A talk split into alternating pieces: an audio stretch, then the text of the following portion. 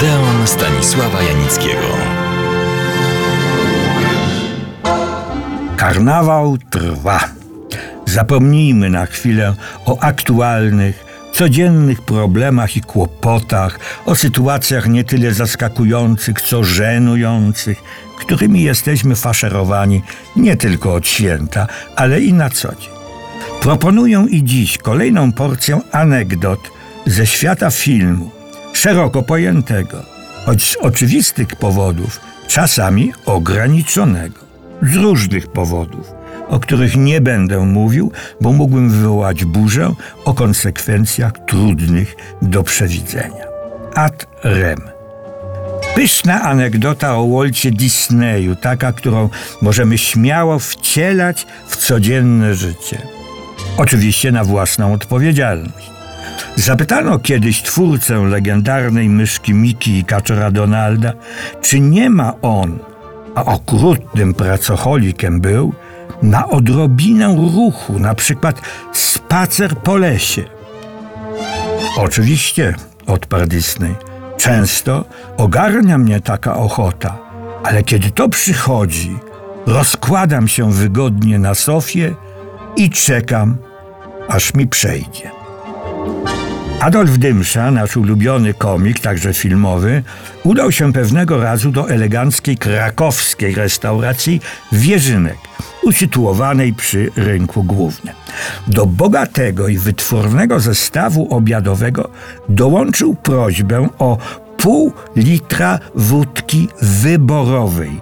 Dorzucę, że w tak zwanych dawnych i niesłusznych czasach był to najwytworniejszy napój alkoholowy. Po chwili kelner podał aktorowi oszronioną butelkę. Ten zaczął pilnie studiować wszystkie napisy figurujące na nalepce trunku.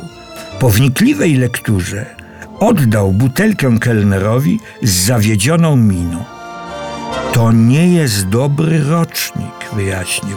Nie pamięta pan? Tego roku było bardzo mało słońca na kartofliskach. Podczas pobytu w Zakopanem Dymsza kupił dla swego wnuka narty. Na Krupówkach spotkała go pisarka Magdalena Samozwaniec. Po co ci, Dotku, takie małe narty? No wiesz, bo ja tu tylko na parę dni. Pewna dama zapytała Adolfa Dymszę, kto jest jego ulubionym malarzem. Ten burknął w odpowiedzi. Sam odnawiam sobie mieszkanie, łaskawa pani. I jeszcze, Adolf Dymsza posilał się w towarzystwie swej małżonki Zofii w pewnej restauracji.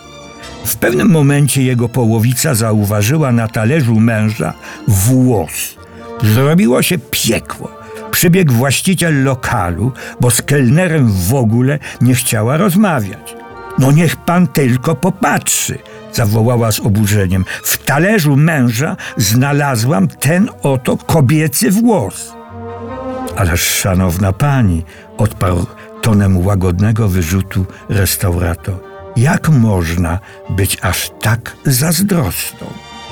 Sławny, świetny i oryginalny i nadzwyczajnie popularny na całym świecie komik francuski Fernandel, tak naprawdę to Fernand Joseph Contadin, pomimo wielkich dochodów był bardzo skąpy. Jedne z wakacji spędzał z żoną w luksusowym hotelu w Hawanie. Na plaży żona podeszła do niego z wielką muszlą w ręku. Posłuchaj, powiedziała, słyszysz, jak szumi w niej morze?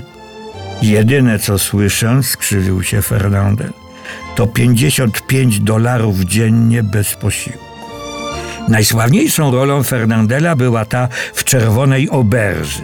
Krótko, grał on tu wędrownego księdza, który w czasie spowiedzi dowiaduje się, że oberżyści z upodobaniem okradają swych gości, po czym ich mordują.